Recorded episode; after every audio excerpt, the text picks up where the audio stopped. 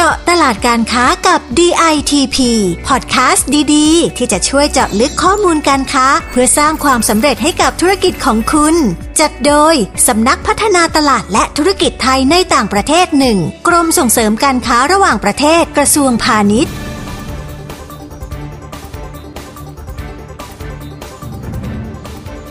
สวัสดีครับ กลับมาพบกับพอดแคสต์เจาะตลาดการค้ากับ DITP เช่นเคยนะครับ ผมราชานนท์เจริญผล นักวิชาการพาณิชย์ปฏิบัติการกลุ่มงานภูมิภาคอาเซียนครับ วันนี้เรายังอยู่ในบรรยากาศของการพูดคุยกับผอ.ที่ประจำอยู่ที่สำนักงานส่งเสริมการค้าในต่างประเทศนะครับ ซึ่งใน EP นี้เนี่ยจะเป็นตอนแรกของการสัมภาษณ์ผอ.สคต.ในกลุ่มอาเซียนครับและผู้ที่ให้เกียรติมาพูดคุยกับเราในวันนี้นะครับผมขออนุญาตต้อนรับผอนิรวัตรรังสีกาญจนะ ผู้อำนวยการสำนักงานส่งเสริมการค้าในต่างประเทศณกรุงพนมเปญประเทศกัมพูชา สวัสดีครับผอนิรวัตรครับ ครับ สวัสดีครับ ท่านผู้ฟังทุกท่านและคุณ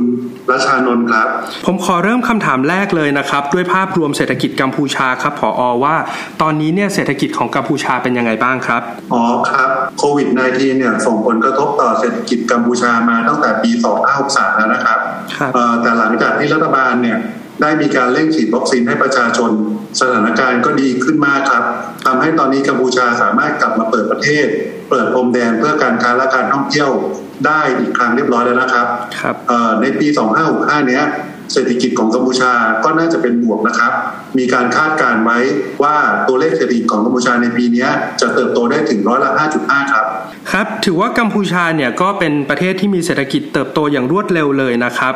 การเปิดประเทศทำให้มีนักลงทุนจากต่างชาติเข้าไปลงทุนเยอะเลยทีเดียว การเติบโตทางเศรษฐกิจอย่างรวดเร็วนี้เนี่ยส่งผลต่อรายได้และพฤติกรรมการบริโภคของชาวกัมพูชาอย่างไรบ้างครับผออ๋อใช่ครับเเมื่อเศรษฐกิจของประเทศดีขึ้นรายได้เฉลี่ยของประชากรเนี่ยสูงขึ้น พอรายได้มากขึ้น ก็จะมีกำลังซื้อเพิ่มขึ้น มีความต้องการสินค้าอุปโภคบริโภคเพิ่มมากขึ้นด้วยครับ ในเรื่องพฤติกรรมการบริโภคของชาวกัมพูชาเนี่ยก็จะเปลี่ยนไปด้วยนะครับครับ ปัจจุบันเนี่ยชาวกัมพูชาเนี่ยหันมาใช้โซเชียลมีเดียและดูสื่อโฆษณาออนไลน์กันมากขึ้น ยิ่งคนรุ่นใหม่ ๆ นะครับ ก็จะมีการเปิดรับวัฒนธรรมต่างชาติ และใช้ชีวิตในแบบสากลมากขึ้น มีความสนใจในสินค้าแบรนด์เนมซึ่งมีหลายแบรนด์เนมเลยนะครับ ที่เข้ามาเจาะตลาดในกัมพูชาแล้วครับแต่ถ้าพูดถึงการเลือกซื้อสินค้าอุปโภคแล้วเนี่ย คนกัมพูชาก็ยังนิยมซื้อสินค้าของไทยอยู่นะครับ เพราะเขาเชื่อในคุณภาพสินค้าของเราครับผมครับโหได้ยินแบบนี้เนี่ยก็โล่งใจเลยนะครับ ดีใจเลย เพราะว่าแสดงว่าสินค้าไทยเราเนี่ยก็ยังคงมัดใจชาวกัมพูชาได้อยู่นะครับเอ่อแล้วที่ผออบอกว่าชาวกัมพูชายังนิยมซื้อสินค้าอุปโภคบริโภคของไทยนี้เนี่ยพอจะอธิบายหน่อยได้ไหมครับ ว่าสินค้ากลุ่มไหนที่มีแนวโน้มสูงขึ้นในตลาดกัมพูชาครับครับเอ่อสินค้าที่มีแนวโน้มสูงขึ้นในตลาดกัมพูชาเนี่ยก็จะเป็นสินค้าเครื่องปรุงรสนะครับ อย่างเช่น พวกน้ำปลาซีอิ๊วพริกไทยเอ่อน้ำส้มสายชูซอสพริก น้ำมันหอย และผงชูรสครับครับที่มีแนวโน้มความต้องการเพิ่มขึ้นอย่างต่อเนื่อง มีการนำเข้าจากต่างประเทศสูงขึ้น เพราะกำลังการผลิตสินค้าภายในประเทศเนี่ยของกัมพูชาเนี่ยเขายังไม่เพียงพอนะครับครับส่วนใหญ่ก็ที่มีเนี่ยก็จะเป็นแค่อุตสาหกรรมขนาดเล็ก เอ่อเป็นการผลิตเพื่อการบริโภคภายในประเทศเท่านั้น ไม่สามารถรองรับการขยายตัวของเศรษฐกิจจำนวนประชากรรวมถึงจำนวนนักท่องเที่ยวได้ครับครับ ก็เลยมีการนำเข้าสินค้ากลุ่มเนี้ยที่เป็นกลุ่มเครื่องปรุงรสเนี่ยค่อนข้างสูง โดยในปี 2564 นะครับ จากสถิติที่เราได้ไปดูมาเนี่ยนะครับ ก็การนำเข้าสินค้าเครื่องปรุงรสจากทั่วโลกของประเทศกัมพูชาเนี่ยมีมูลค่าสูงถึง 46 ล้านเหรียญดอลลาร์สหรัฐนะครับ แล้วก็คู่ค้าสำคัญหลักๆของทางกัมพูชาเนี่ยเชื่อไหมครับว่าไทยเนี่ยเป็นลำดับที่หนึ่งเลยนะครับรองลงมาเนี่ยก็เป็นเวียดนาม จีน สิงคโปร์และเกาหลีครับผมโหครับผอแล้วพอแบบนี้เนี่ยในมุมมองของผอผอคิดว่าเหตุผลอะไรครับ ที่ทำให้สินค้าเครื่องปรุงรสของไทยเนี่ย ได้รับความนิยมในตลาดกัมพูชาอย่างล้นหลามขนาดนี้ครับ อืมเหตุผลสำคัญที่สินค้าเครื่องปรุงรสของไทยเนี่ยเป็นที่นิยม เพราะคุณภาพสินค้าเป็นที่ยอมรับ และราคาจำหน่ายก็เหมาะสมเป็นธรรมนะครับ เมื่อเทียบกับสินค้าที่มีระดับราคาใกล้เคียงกันจากประเทศอื่นทำให้สินค้าของไทยเนี่ยได้รับการตอบรับที่ดีจากชาวกัมพูชามาอย่างต่อเนื่องยาวนาน นอกจากนั้นเนี่ยการที่เราเป็นประเทศเพื่อนบ้านกัน ชาวกัมพูชาเนี่ยได้รับอิทธิพลค่อนข้างมากจากสื่อโทรทัศน์ของไทยนะครับ เพราะว่าชาวกัมพูชาเนี่ยเขาดูละครไทย เขาดูทีวีไทยได้ด้วยนะครับครับเขาก็จะรู้จักสินค้าไทยเป็นอย่างดีผ่านการโฆษณาทางสถานีโทรทัศน์ของไทย แล้วก็มีพรมแดนเนี่ยของเราก็ติดกันการครับขนส่งสินค้าเนี่ยมันก็มีความสะดวกและรวดเร็วการกระจายสินค้าเนี่ย ก็มีความเป็นไปได้อย่างราบรื่น แล้วก็ง่ายสะดวกต่อการไปมาหาสู่กันนะครับ ครับพอเอ่อพอพูดถึงเรื่องการขนส่งหรือการกระจายสินค้าเนี่ยครับเอ่อพอพอจะ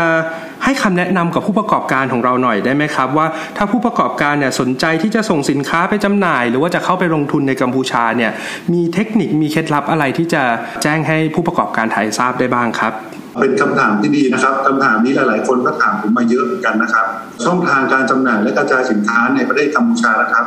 ก่อนอื่นเนี่ยต้องดูศักยภาพของผู้ประกอบการก่อนนะครับ ถ้าเป็นรายย่อยหรือ SME เนี่ยก็ต้องมีการลดความเสี่ยงในการลงทุน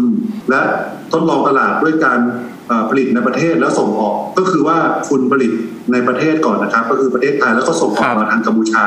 แล้วก็ต้องผ่านคนกลาง ที่ต้องการรับสินค้าไทยไปจำหน่าย ซึ่งในที่เนี่ยในประเทศกัมพูชาเนี่ยมีคนกลางที่พร้อมที่จะนำเข้าสินค้าออของไทยเนี่ยนำไปกระจายสินค้าให้กับซูเปอร์มาร์เก็ตหรือว่าร้านค้าต่างๆเนี่ยมากมาย ซึ่งตรงนี้ทางกรมส่งเสริมการค้าระหว่างประเทศเนี่ยโดยสคต. ณ กรุงพนมเปญเนี่ยก็จะช่วยอำนวยความสะดวกให้กับทางผู้ประกอบการทุกท่าน ก็มีการทำ business matching ระหว่างผู้ประกอบการไทยกับตัวแทนจำหน่ายที่เป็นคนจำหน่ายสินค้าไทยในประเทศกัมพูชาอยู่อย่างต่อเนื่องแล้วก็ตลอดเวลานะครับ แล้วเราก็มีการให้ข้อมูลด้านการส่งออกกับผู้ประกอบการไทยเนี่ยอยู่ตลอดเวลา ผมก็อยากให้ผู้ประกอบการไทยเนี่ยติดตามข่าวสารของกรมส่งเสริมการค้าระหว่างประเทศ แล้วก็ทางสำนักงานส่งเสริมการค้าในต่างประเทศนักรุงพนมเปญอยู่เรื่อยๆนะครับ เราก็จะมีข่าวสารดีๆ แล้วข้อมูลต่างๆเนี่ยให้ผู้ประกอบการอยู่ตลอดเวลา เพื่อเพิ่มโอกาสและขยายฐานธุรกิจของท่านเนี่ยมายังประเทศกัมพูชานะครับครับผมแล้วเอ่อสำหรับผู้ประกอบการที่เป็นรายใหญ่ล่ะครับพอพอมีข้อแนะนำอะไรบ้างครับสำหรับผู้ประกอบการรายใหญ่ที่มีศักยภาพในการลงทุนอยู่แล้วนะครับ ถ้าเป็นไปได้เนี่ยก็อยากให้เข้ามาดำเนินการผลิต และจำหน่ายในประเทศกัมพูชาเลย เพราะว่ากัมพูชาเนี่ยเป็นประเทศที่น่าลงทุน มีการเติบโตทางเศรษฐกิจอย่างต่อเนื่อง ความมั่นคงทางการเมืองเนี่ยก็ค่อนข้างเสถียรนะครับ ก็ไม่มีความรุนแรงไม่มีการเดินขบวน ไม่มีปัญหาทางการเมืองใด ๆ เลย ก็ค่อนข้างที่จะมั่นคงครับเอ่อก็เป็นปัจจัยนะครับ สิ่งที่ผมพูดมาเนี่ยก็เป็นปัจจัยที่น่าเข้ามาลงทุนนะครับ ที่สำคัญนะครับ ผมอยากจะบอกว่าเอ่อประเทศกัมพูชาเนี่ยมีแรงงานจำนวนมากเลยนะครับ ค่าแรงเนี่ยเขาไม่สูงเลยเหมาะแก่การทำอุตสาหกรรมการผลิต โดยเฉพาะเครื่องปรุงรสที่ผมแนะนำเนี่ย เพราะว่าเครื่องปรุงรสเนี่ยมันเป็นโรงงานอุตสาหกรรมใช่ไหมครับมันคือต้องใช้แรงงานในการผลิต คือต้องใช้แรงงานเข้มข้นเลย ก็ที่เนี่ยเหมาะสมเลยนะครับ และที่สำคัญนะครับ กฎหมายด้านการลงทุนในกัมพูชาเนี่ยก็เปิดโอกาสให้นักลงทุนต่างชาติเนี่ยมีสิทธิ์เข้ามาลงทุนได้100%เลยนะครับ ไหนๆเขาก็สามารถผลิตสินค้าได้เพียงพอต่อความต้องการอยู่แล้ว นี่จึงเป็นโอกาสที่ดีที่ผู้ประกอบการไทยเนี่ยจะเข้ามาลงทุนในกัมพูชานะครับ เพราะผู้ประกอบการด้านอุตสาหกรรมอาหารของไทยเนี่ยโดยเฉพาะเครื่องปรุงรสเนี่ยครับมีศักยภาพการผลิตสินค้าในปริมาณมาก แล้วมีความเก่งในเรื่องของการควบคุมคุณภาพ แล้วก็ผลิตได้ตามมาตรฐานสากลอยู่แล้วนะครับ ก็ถือว่ากัมพูชาเนี่ยก็เป็นเอ่อ destination ที่ดีเลยนะครับสำหรับการลงทุนของผู้ประกอบการรายใหญ่ เพราะว่าข้อแรกเลยสินค้าไทยเราเองก็เป็นที่ต้องการของตลาดอยู่แล้ว แล้วช่องทางการขายก็ง่ายขึ้น สามารถทำราคาแข่งกับคู่แข่งได้อีกทีนี้ครับพออผมขออนุญาตกลับมาประเด็นเรื่องการกระจายสินค้าครับผม ผมทราบมาว่าสินค้าเครื่องปรุงรสในกัมพูชาเนี่ยมีทั้งการขายแบบขายส่ง แล้วก็ขายปลีกใช่ไหมครับพออใช่ครับก่อนอื่นผมขออนุญาตให้ ข้อมูลเกี่ยวกับเรื่องระบบการค้าของกัมพูชาก่อนนะครับ ตลาดการค้ากัมพูชาเนี่ยมันก็มีแบบดั้งเดิมนะครับ แบบดั้งเดิมเนี่ยก็จะมีตลาดค้าปลีกและค้าส่งที่สามารถกระจายสินค้าไปถึงผู้บริโภคได้อย่างทั่วถึงนะครับครับเอ่อการรับสินค้าไปขายก็มีหลายรูปแบบนะครับ มีทั้งรับสินค้าจากผู้นำเข้าโดยตรง รับสินค้าจากตลาดค้าส่ง และมีการติดต่อกับผู้ค้าเพื่อเอามาจำหน่ายเอง ตลาดแบบดั้งเดิมที่มี ชื่อของกัมพูชาเนี่ยก็มีอยู่สองแห่งหลักๆนะครับ ก็คือตลาดโอลิมปิก แล้วก็ตลาดโบลูซี่จะเป็นตลาดเก่าแก่ขนาดใหญ่ และมีศักยภาพเป็นอันดับต้นๆเลยนะครับครับ สามารถกระจายสินค้าไปได้ทั่วประเทศ เพราะทั้งสองตลาดเนี้ยจะเป็นเครือข่ายร้านค้าของตัวเองเนี่ยอยู่ในจังหวัดต่างๆ ก็คือเขามี ร้านค้าต่างๆ ที่สามารถที่จะนำมาสินค้ามาขายได้ในสองตลาดนี้ครับครับแล้วตลาดที่เป็นตลาดแบบสมัยใหม่ หรือว่า modern trade ล่ะครับผอทราบมาว่าคนกัมพูชารุ่นใหม่เนี่ยน่าจะมีวิถีชีวิตที่ทันสมัยขึ้น อาจจะไม่ค่อยได้เดินตลาดแบบดั้งเดิมแล้วไหมครับผอครับเรื่องนี้มันก็เปลี่ยนแปลงไปทั่วโลกนะครับ ในตลาดกัมพูชาเนี่ยก็ตลาดสมัยใหม่เนี่ยก็เริ่มมีเยอะขึ้นนะครับ ทั้งร้านสะดวกซื้อ ซูเปอร์มาร์เก็ตแล้วก็ห้างสินค้า ก็ร้านสะดวกซื้อยกตัวอย่างคือเซเว่นอีเลฟเว่นเนี่ยที่นี่ก็เข้ามาเปิดประมาณ9ถึง10 สาขาแล้วซูเปอร์มาร์เก็ตเนี่ยก็มีหลายหลายซูเปอร์มาร์เก็ตเลยนะครับ เช่นผมยกตัวอย่างให้ก็ได้ครับ มีร้านลักกี้ไทยหัว แล้วก็พวกนี้จะเยอะมากเลยซูเปอร์มาร์เก็ตแล้วก็มีอีออนมีบิ๊กซีบิ๊ก ก็จะเริ่มเข้ามานะครับ แล้วก็มีห้างสินค้าใหญ่ๆ เช่นแมคโคร เช่นพวกอีออนมอลหรืออะไรเงี้ย ก็เป็นช่องทางการขายสินค้าที่ดี และสามารถเข้าถึงบริโภคได้มากเช่นกันนะครับ ก็ตอนนี้ก็มีการขยายสาขาไปหลายแห่งเลยนะครับ อย่างเช่นแมคโครเนี่ยตอนนี้ก็ที่บนมเปญเนี่ยก็กำลังจะขยายสาขาที่ 2 นะครับแมคโครเนี่ยที่กัมพูชาเนี่ยตอนนี้มีสองสาขาคือที่พนมเปญหนึ่งสาขา แล้วก็ที่เสียมเรียบหนึ่งสาขา แล้วก็กำลังจะขยายเพิ่มหนึ่งสาขาที่พนมเปญคาดว่าสิ้นปีนี้ก็จะเสร็จก็ในแมคโครเนี่ยก็สินค้าไทยก็จะเยอะโดยเฉพาะเครื่องปรุงรสเนี่ยตรงนี้ก็จะเป็นช่องทางการจัดจำหน่ายให้กับผู้ประกอบการไทยได้ครับครับฟังแล้วน่าสนใจมากเลยนะครับพอเออแล้วผมก็เห็นว่าการค้าออนไลน์เนี่ยก็เริ่มมีบทบาทในกัมพูชามากขึ้นใช่ไหมครับอ๋อใช่ครับตั้งแต่โควิด -19 เนี่ยการค้าออนไลน์ในกัมพูชาก็เริ่มได้รับความนิยมมากขึ้น ห้างสินค้าหรือร้านค้าสมัยใหม่ ก็จะจับมือกับบริษัทที่ให้บริการการค้าออนไลน์นะครับ ขายสินค้าผ่านแอปพลิเคชัน และแพลตฟอร์มออนไลน์ต่างๆ รวมถึงการขายของในโซเชียลมีเดียอย่าง Facebook Instagram คือในประเทศกัมพูชาเนี่ย Facebook เนี่ยค่อนข้างที่จะมีอิทธิพลมากนะครับ เพราะว่าเขาจะขายของผ่าน Facebook เขาจะเชื่อมั่นเชื่อถือจากบุคคลที่ลง Facebook นะครับ แล้วก็ที่เนี่ยเขาจะใช้เทเลแกรมเทเลแกรมเนี่ยก็เป็นหนึ่งในช่องทางการติดต่อ อย่างประเทศไทยเรามีไลน์แอปพลิเคชันใช่ไหมครับ แต่ที่นี่เขาใช้เทเลแกรมเทเลแกรมเนี่ยก็เหมือนแอปพลิเคชันไลน์นี่แหละครับ สามารถที่จะมีการซื้อขายกันอะไรได้ ถ้าคนไทยที่คิดที่จะทำมาค้าขายหรือว่าจะมาทำธุรกิจกับคนกัมพูชาเนี่ยนะครับ ก็ควรที่จะโหลดแอปพลิเคชัน Telegram เนี่ย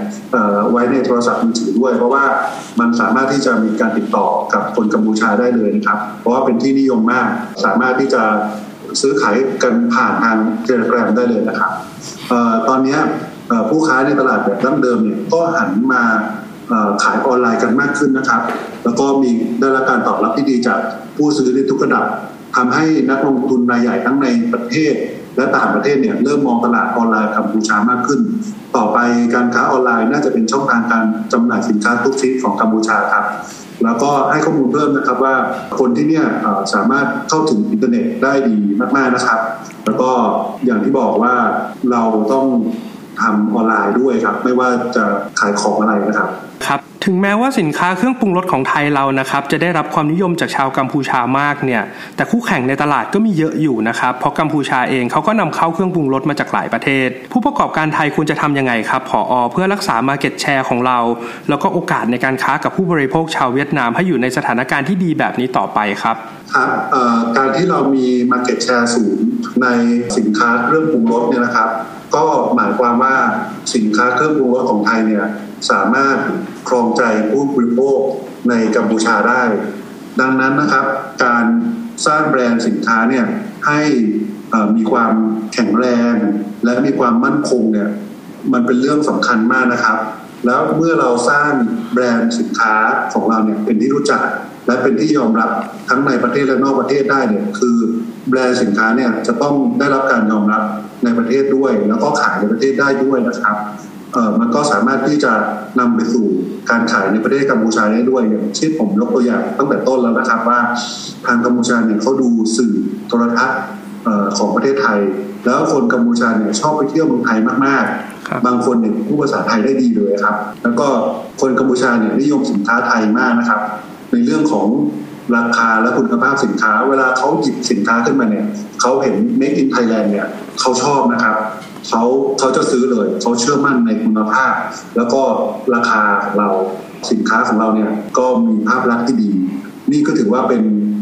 จุดแข็งสำคัญที่เราจะรักษาตลาดในกัมพูชาได้อย่างยั่งยืนแต่ทั้งนี้เนี่ยเราก็ต้องทำอย่างต่อเนื่องนะครับ ไม่ใช่ว่าเราคิดว่าแบรนด์เราเนี่ยแข็งแรงแล้ว แล้วมีคน กัมพูชาเป็นที่รู้จักแล้ว มันก็จะมีแบรนด์ใหม่ๆเข้ามาเรื่อยๆ ดังนั้นเนี่ยการสร้างภาพลักษณ์ การรักษาภาพลักษณ์ การรักษาตลาดเนี่ยเป็นเรื่องสำคัญ ก็ขอฝากผู้ประกอบการท่านทำเรื่องนี้ด้วยนะครับ ครับเมื่อได้รับความเชื่อมั่นจากผู้บริโภคแล้วนะครับ ผู้ประกอบการเองก็ต้องพยายามรักษาความเชื่อมั่นนี้เอาไว้ให้ได้นะครับพอมาถึงตอนนี้ครับท่านผออมีข้อควรรู้เกี่ยวกับเรื่องการลงทุน หรือข้อแนะนำอะไรเพิ่มเติม ให้กับผู้ประกอบการไทยอีกไหมครับ คือถ้าจะเข้ามาลงทุนในกัมพูชาเนี่ยก็อยากจะ